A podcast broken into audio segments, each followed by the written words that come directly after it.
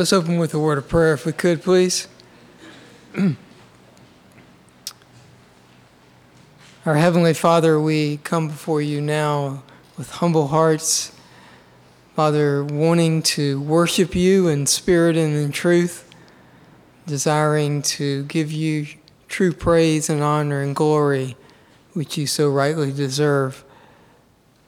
Father, we are grateful for the body of Christ and the joy we have to come together and to fellowship with one another, to be united by the Spirit. And Father, we ask that your Spirit would not only increase our fellowship and our edification of one another, but also would give us an understanding of the Scriptures, for we know and perceive that we're not able to understand what is written in the pages of Scripture apart from your Spirit illumining our mind and showing us the truth. So we ask that you continue to do that this morning, as you've been doing as we walk through the pages of the book of Daniel. Thank you for this book and the accuracy and the truth of the prophecies that are written therein. Father, help us to incorporate these things into the way that we think about you and the way that we think about the world in which we live. And Lord, I pray that all that we do in this place, all that is thought and said, would be pleasing and satisfying to you and would give you honor. First, in your name we pray. Amen.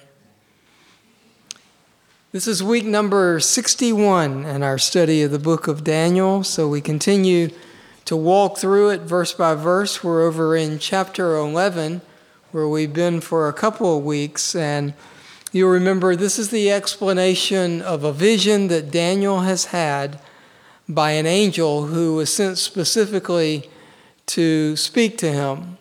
And this angel is not so much speaking what was given to him. He is reading from the writings of truth. And so apparently there's a scroll, there's a book, there's some form of writing that this angel is conveying out of that writing of truth to Daniel what his vision meant and what he had seen. And you remember the only description we got of Daniel's vision was that it was of great warfare.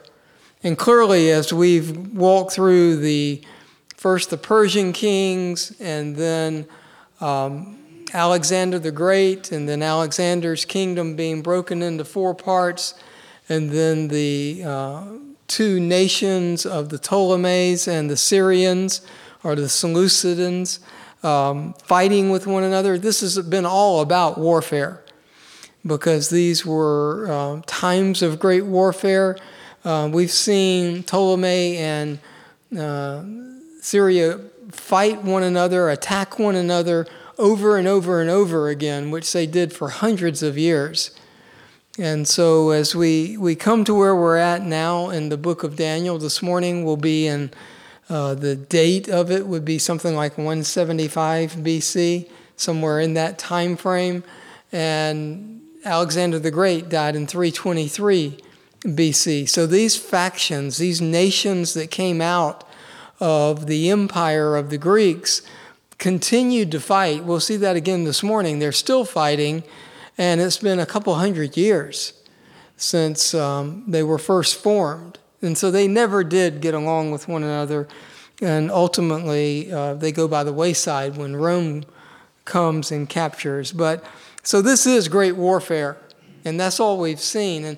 And I fear that while we understand the accuracy with which this angel was speaking to Daniel, and we've seen that as we've matched it up with history, you can almost verse by verse match up everything that you see happen in this passage with what really happened in history, what the historians wrote about what was going on in their day and time.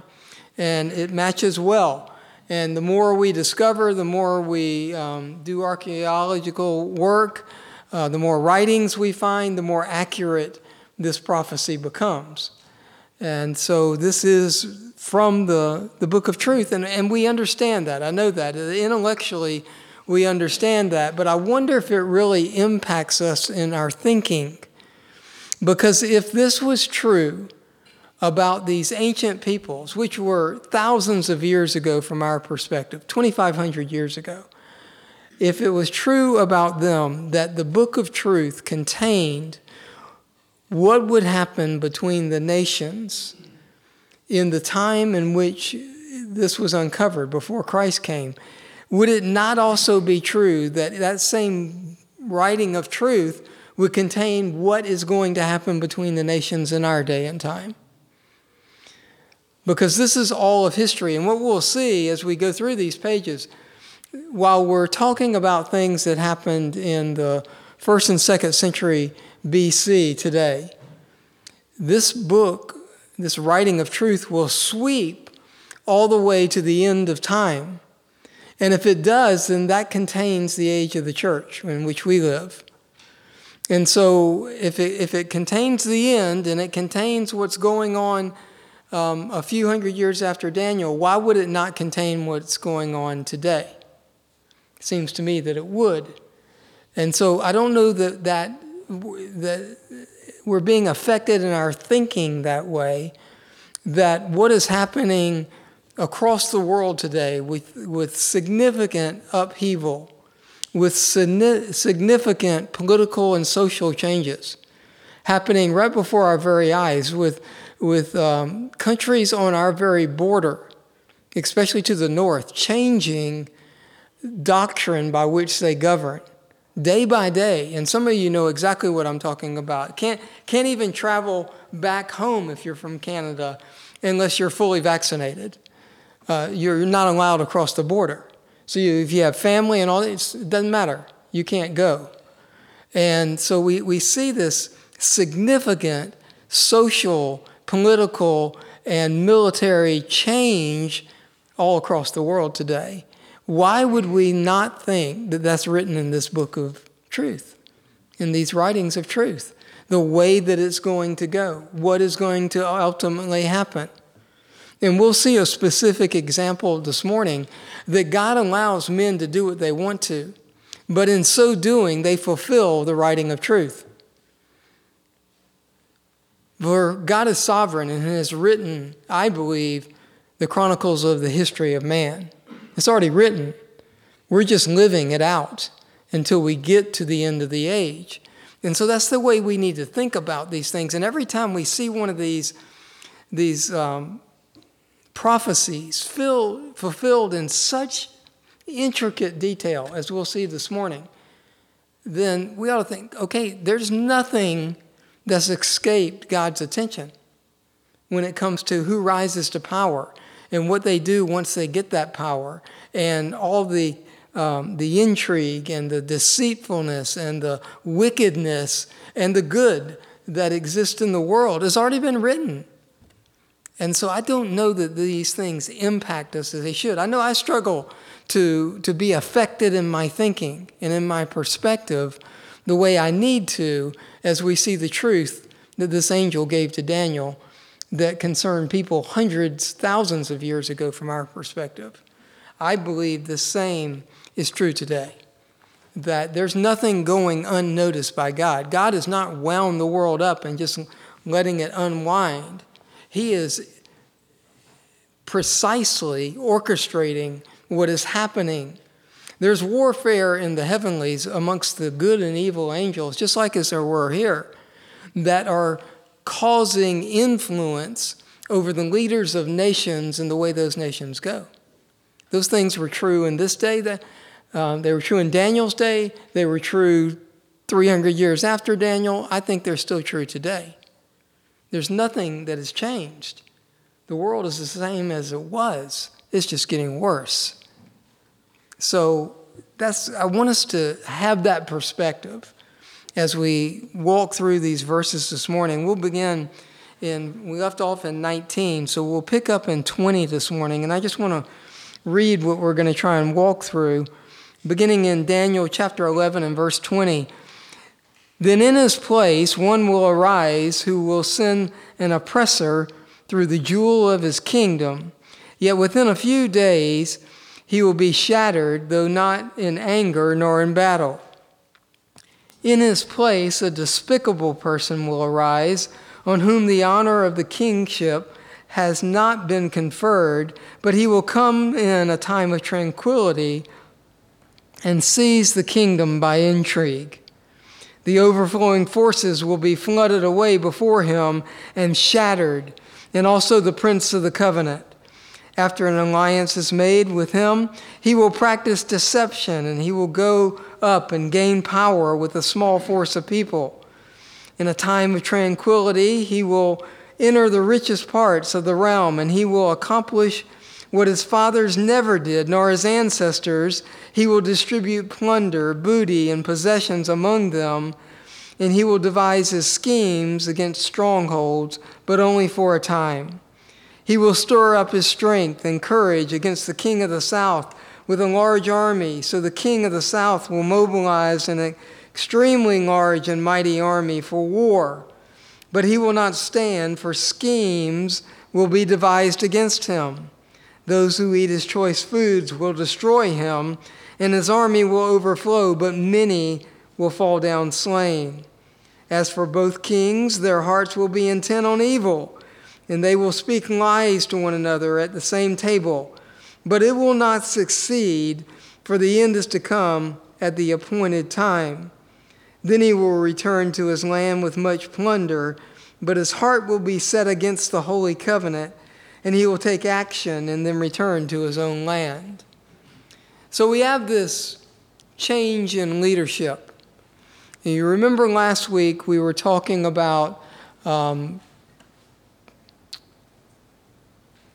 to get the name right here, Antiochus the Great, who went ultimately to capture Greece and was defeated by the Romans, banded with the Macedonians, banded with those in Asia Minor. And they all came against him, and he was defeated roundly. And on his way home, because they had demanded tribute money for him to pay for the wars that they had fought, he raided a temple and was killed. And so Antiochus the Great is gone, done away with. And so that's where we pick up. And when verse 20 says, "Then in his place one will arise who will send an oppressor through the jewel of his kingdom, yet within a few days he will be shattered, though not in anger nor in battle." Now, history writes that the Seleucidan king who came after Antiochus III the Great was a man named Seleucus the Fourth, Philopater. So this is the fourth Seleucus, and they go back and forth between Seleucus and Antiochus as you go through the kings of the Syrian kingdom. So this king comes in, and he's the one who is written about in verse 20. And you notice it says, in a few days he will lose his reign. Well, a few days translates in history to a few years. He was in the kingship for several years, not a long time, but for a few years. And he is the one who began to tax the Syrian provinces because Rome was demanding tribute. So he went to his people and said, "We got to pay up." And so he began to levy heavy taxes on them. And because of that, apparently, one who was close to him, one in his own court, poisoned him. And so he died of poison. And that's why it says he didn't die in anger nor in battle. He died because he was poisoned. And so when he was poisoned, it left this void in leadership because he did have at least two sons. But his older son was in prison in Athens, being held as a hostage for the tribute money. His other son was still an infant. He was just a baby. So there's none of his sons able to take their place. Now, you'll remember that Antiochus the Great gave his daughter Cleopatra to Ptolemy as his wife in order to try and seal peace. Remember that from last week? Well, that was Antiochus the Great. And then you've got his son here being killed by being poisoned. And then he had another son who is named Antiochus the Fourth. So I don't know why the oldest one wasn't named Antiochus the Fourth, but he wasn't. He was Seleucus the Fourth. So he's killed by poisoning.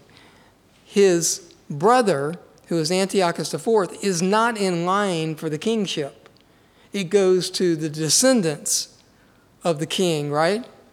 We know that's how it works. It goes to your descendants. Well, one is an infant, one is in prison. The infant is then killed by one of the people inside the court.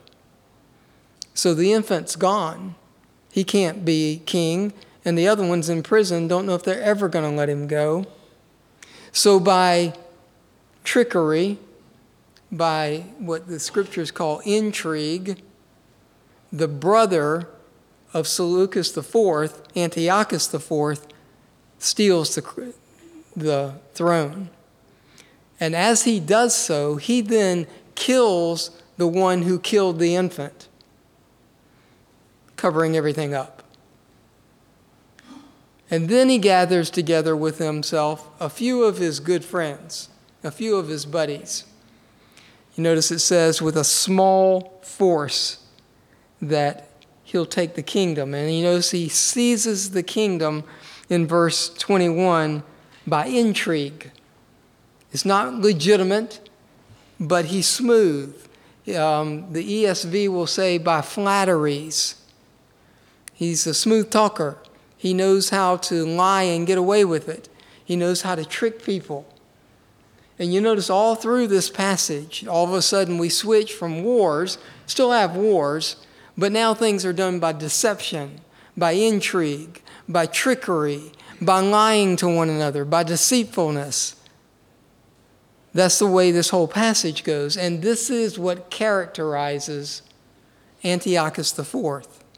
Now, because of the way that he took the throne and his trickery and the deception and the lying and stealing the throne when it was not really his, he was given a nickname. I'm looking for it here. I know it's like Epiphanes. And what it translated means is they called him Antiochus IV, the madman. So, because of that, he changed it. And he called himself Antiochus IV Epiphanes. And Epiphanes means not madman, but glorious one. And this is him exalting himself. This is his arrogance as he takes the throne. You call me a madman, I call myself the glorious. And so that's how he's known through history, as Antiochus IV Epiphanes. And but his people apparently did not appreciate him much. But with a small band, and you'll notice it goes through a couple of verses here. First, it calls him a despicable person, verse 21.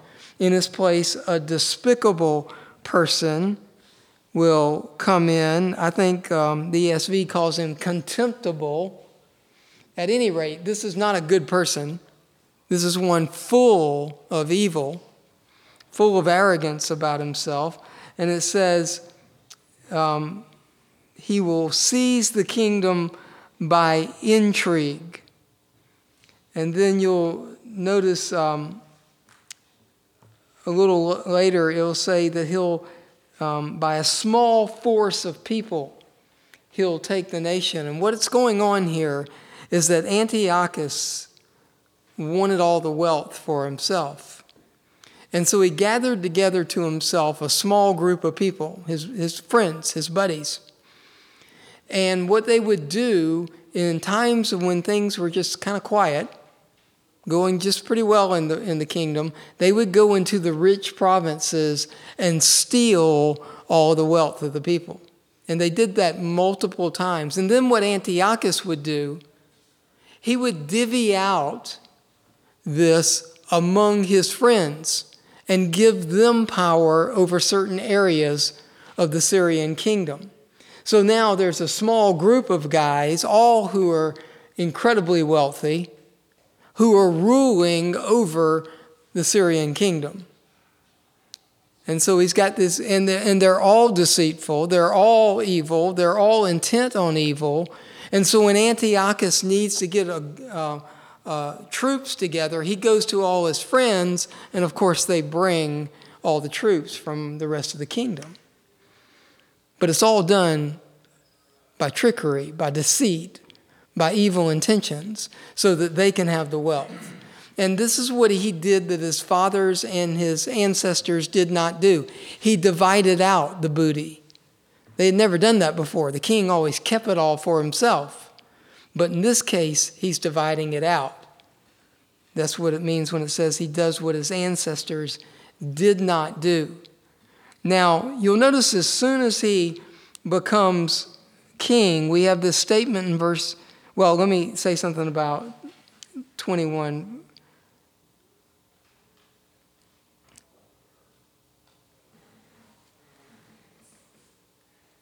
I'll get to that in a minute. Oh, verse 20, where it says, "Yet then in his place one will arise who will send an oppressor through the jewel of his kingdom," is what the NAS says. The ESV doesn't say that at all. It says it much differently.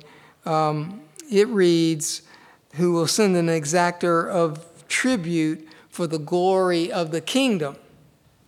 Now, so there's this debate about glory and kingdom, and did it refer to the jewel of the kingdom? I think here, when you have the NAS, and this is true in all translations, no matter how good they are, is that the translators can't help but interpret some things for you.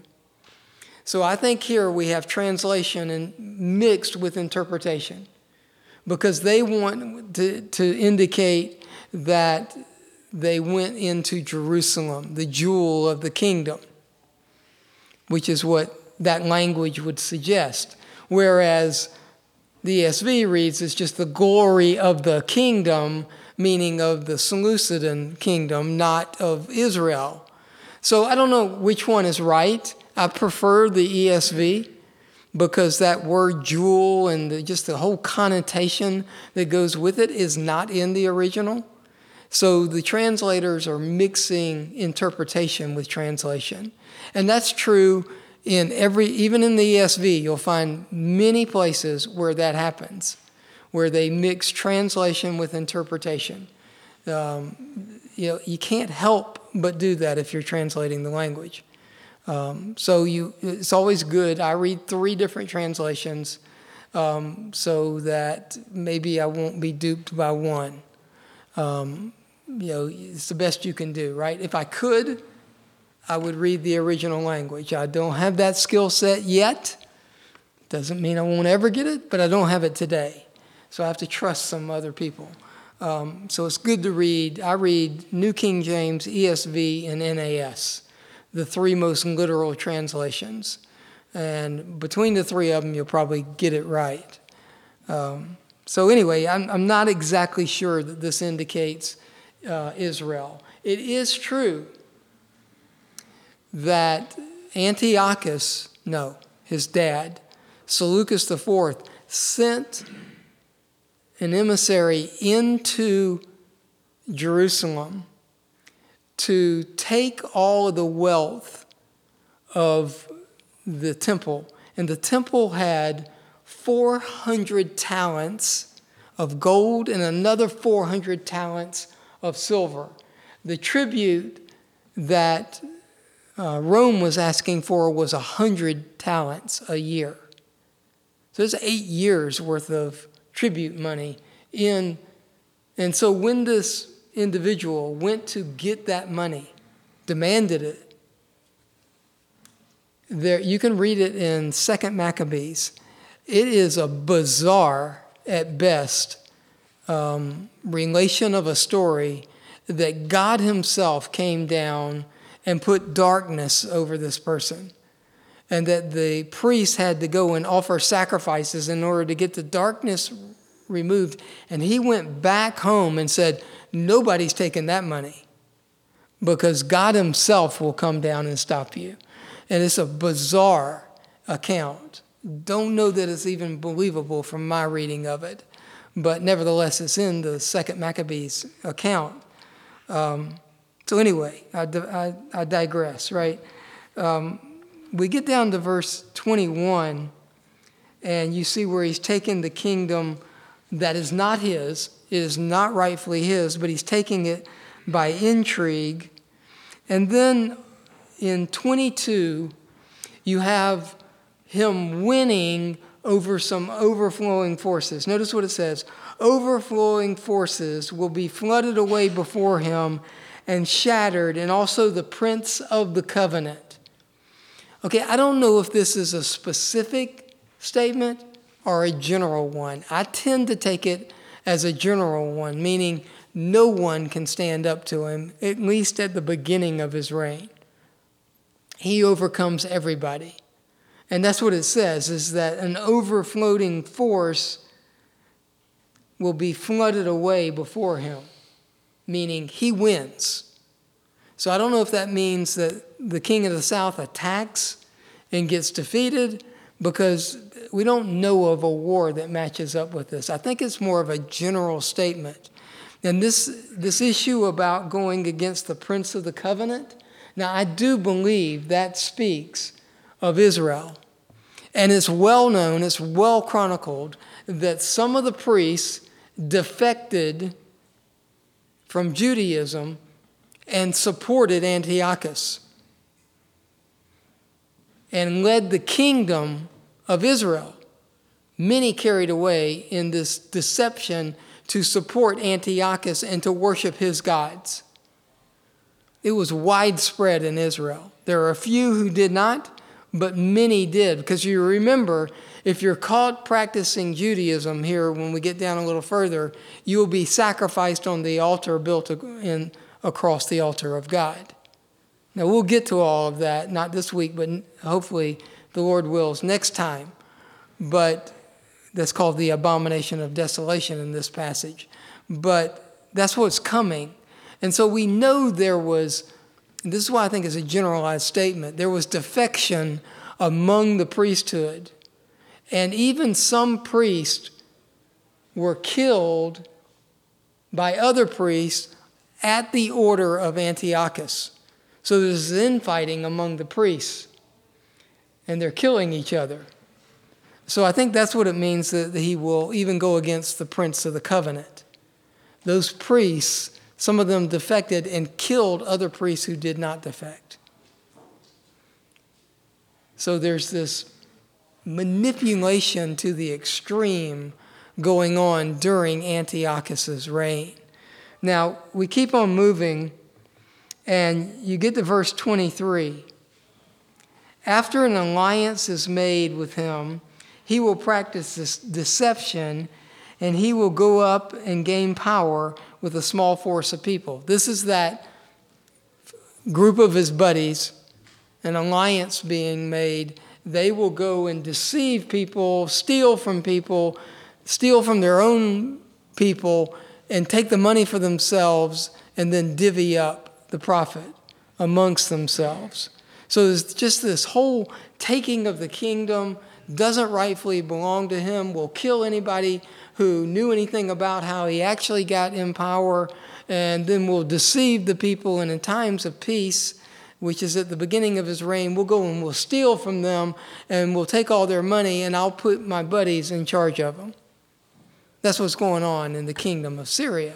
It's all deception. That's why he's called despicable, because of his methods and his heart and his intentions. There's nothing good that is going on by Antiochus IV Epiphanes. It's all bad. Now, and remember, his sister because you've got Antiochus III the Great, who gives his daughter Cleopatra to Ptolemy to be his wife. And then your son comes into power as the king, but he's killed by poisoning.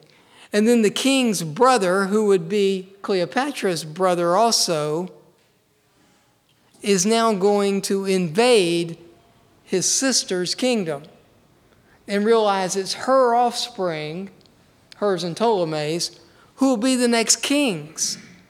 So when he goes to fight against the kings of the north, he's fighting against his own nephews.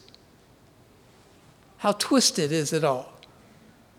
It's crazy. And he has this influence over his nephews, because he goes one time, the story, to just be a friend and just to meet his nephews and to get along with them, and they have a jolly old time, all to come back later in war against them. It's twisted. And as we said, there was all this intermarriage between Ptolemies and Seleucidans that makes no sense, but it's the way that they set peace with one another. Okay. So we keep on walking through this passage, and we get to verse 24. And this is where he steals from his own people. In a time of tranquility, he will enter the richest parts of the realm. That's his own realm, of his own country, his own nation. And he will accomplish what his fathers never did, nor his ancestors. And then, he will distribute plunder, booty, and possessions among them. Among whom? Among those in the alliance, among those in the small group of people, his friends, his buddies, the guys he gets along with, the ones that he makes wealthy so that they'll be loyal to him.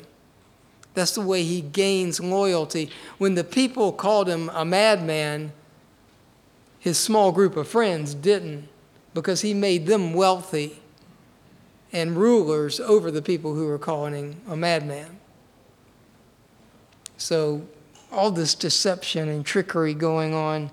And you notice it says, and he will devise his schemes.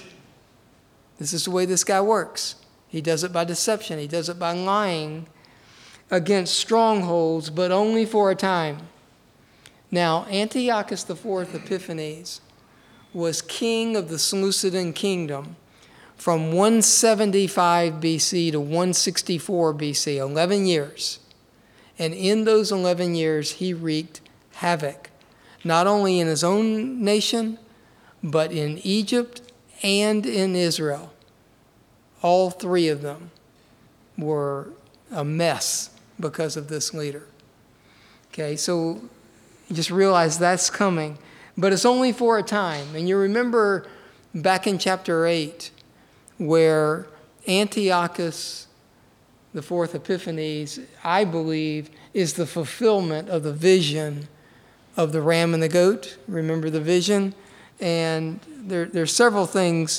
Just let's turn back there for just a minute, because it speaks of this intrigue and deception and warring and just the way that this guy operates. So over in Daniel 8 through 12 is the vision that Daniel had about Antiochus Epiphanes IV, I believe. You start in verse 8 of chapter 8. Then the male goat magnified himself exceedingly, but as soon as he was mighty, the large horn was broken, and in its place there came up four conspicuous horns toward the four winds of heaven. That's the division of Alexander the Great's kingdom. Out of one of them, out of one of the four kingdoms, came forth a rather small horn, which grew exceedingly great toward the south, toward the east, and toward the beautiful land. It grew up to the host of heaven and caused some of the host and some of the stars to fall to the earth, and it trampled them down. It even magnified itself to be equal with the commander of the host, and it removed the regular sacrifice from him. and the place of his sanctuary was thrown down. And on account of transgressions, the host will be given over to the horn along with the regular sacrifice, and it will fling truth to the ground and perform its will and prosper. And then the voice comes forth and says, how long? And that's where we get the 2300 mornings and evenings. So only for a time.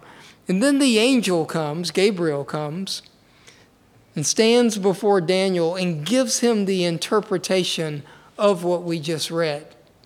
And that interpretation is given in verses 22 through 25 of chapter 8. And notice how this matches what we're reading now. The broken horn and the four horns that arose in its place represent four kingdoms which will arise from his nation, although not with his power. That's Alexander's kingdom being divided. Then notice, in the latter period of their rule, whose rule? Of the four kingdoms' rule. In the latter part, here we are now, Alexander died in 323. It's now 175 BC. The Romans will come within a few years. Matter of fact, they're already coming against the Seleucidan kingdom at this time. They've already defeated it, although not on their own homeland. So we're in the latter part. Matches what it says, that in the latter period of their rule, when the transgressors have run their course, a king will arise, notice this, insolent and skilled in intrigue. Antiochus IV. His power will be mighty, but not by his own power. He will destroy to an extraordinary degree and prosper and perform his will. He will destroy mighty men and the holy people. So he is going to go against Israel. And through his shrewdness, there you go again, he will cause deceit to succeed by his influence, and he will magnify himself in his heart, and he will destroy many while they are at ease. He will even oppose the prince of princes, that's the Lord himself, but he will be broken without human agency. The visions of the evenings and mornings which has been told is true. So here is this intrigue, this deception, this lying, this stealing of things spoken of in chapter 8. That's why I think it's Antiochus IV Epiphanes, because he fits the bill perfectly of what is spoken of here. And he did, we'll see it next week, if the Lord wills, invade Israel and cause mass destruction, mass killings, and the people to lose their Judaistic faith. And so we'll see that. And that's what that is all about. So I believe that vision of chapter 8 is about Antiochus Epiphanes. But, as we'll see as we go through chapter 11, it has implications, foreshadowings of what happens at the end of the age. And we'll see that in chapter 11. Now, chapter 8 jumps from Alexander the Great to Antiochus IV Epiphanes. Chapter 11 has filled in that gap for us. That's what we've been reading for the last 2 weeks, all these wars between the Seleucidan and the Ptolemy kingdoms. So chapter 11 details what chapter 8 skips. But then it goes on, and this we've got like 12 or 13 verses here about Antiochus Epiphanes in chapter 11. So going back there, so you see this intrigue, this deception, this wickedness, this self-magnification as the glorious one. You see it in chapter 8 and you see it here in chapter 11. It's the same person that we're talking about. So that maybe that fits some things together for you in all these visions that can be confounding and confusion. They're really not. They all run together, and some explain others. And here 11 has given us great details about what was skipped in 8. Okay, so we come down, and so now in verses 25 and 26. He will stir up his strength and courage, notice, against the king of the south. So Antiochus IV is king of the north of the Seleucidans. He's now going to invade the king of the south, the Ptolemy kingdom, where his sister and his nephews are in power, and his sister's husband. He's going to invade them. And so he does,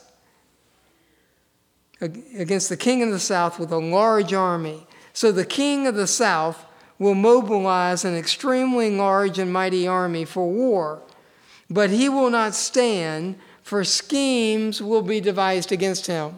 Now remember, this is Antiochus' sister and his nephews who are in the royal house, and their schemes devised against him. You just have to use your imagination, right?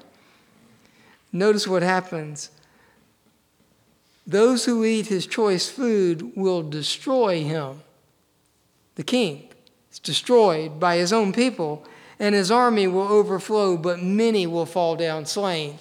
So as they lose, the king of the south loses the war with Antiochus IV, not so much because the armies were stronger, but because someone in the royal household, those who eat his choicest foods, kill him and do away with the leader of the nation. Now, I don't know if that is Cleopatra's husband or if that's one of his nephews, of Antiochus's one of his nephews. Not clear on that. But it's one of those. It's either his brother-in-law or his nephews that get killed by their own people. So there's a scheme, and you just wonder if Antiochus had anything to do with it. Doesn't say that, but he's the schemer. He's the deceiver. He's the one full of intrigue and deceit. So Antiochus IV defeats the Ptolemies in this battle. And it's a resounding defeat. There is a battle that is described in the Chronicles of History about this war when Antiochus IV came against the Ptolemies and resoundingly defeated them. It was the battle was up in the Nile Delta at a place called Pelusium. It was around 170 BC, so 5 years after Antiochus came into power, after he had already raided all his own people. He goes against the Egyptians and he wins resoundingly. And in winning, even before that, you'll remember that the Seleucidans controlled all of Israel all the way down to Gaza. We saw that previously. So that's all of Palestine. That's all of Judah. That's where Jerusalem is. They already controlled all of that.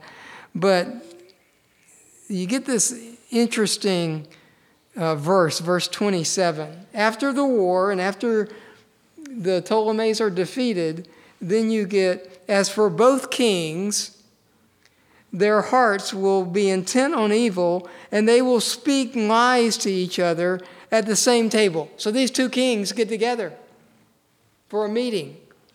It's either his brother-in-law or his nephew.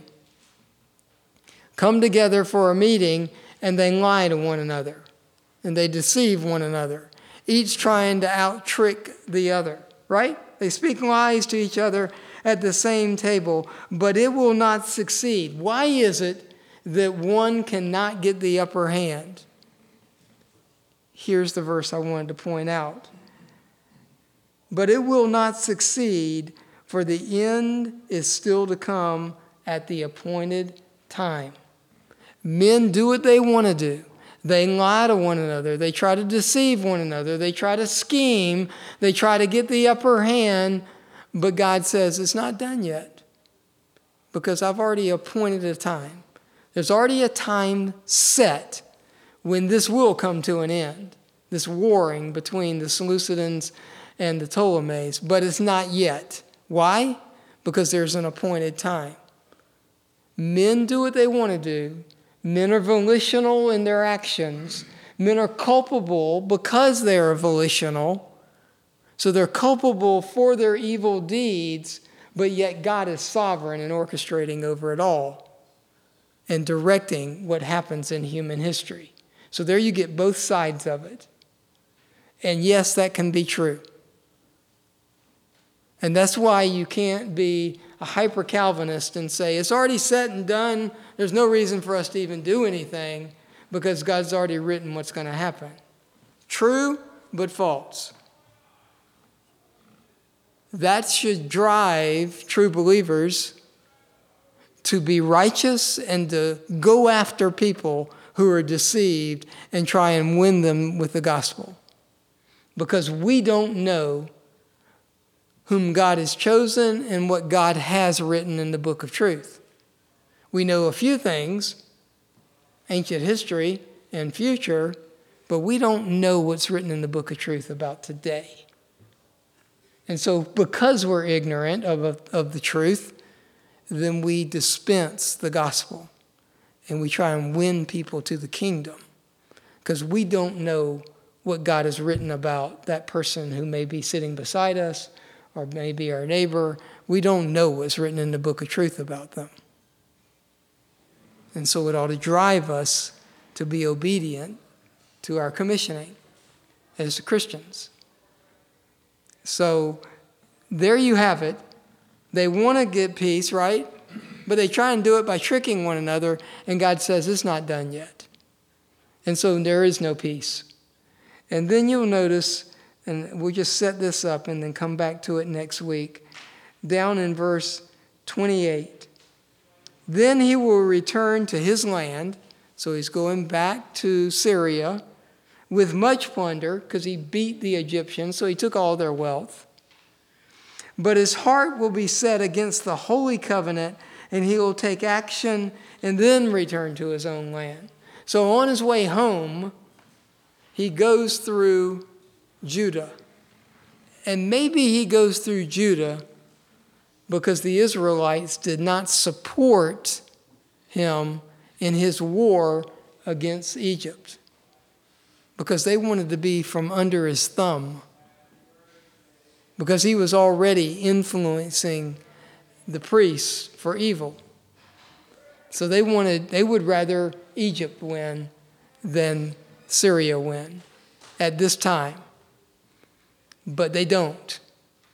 And so Antiochus is just kind of a little irritated with Judah.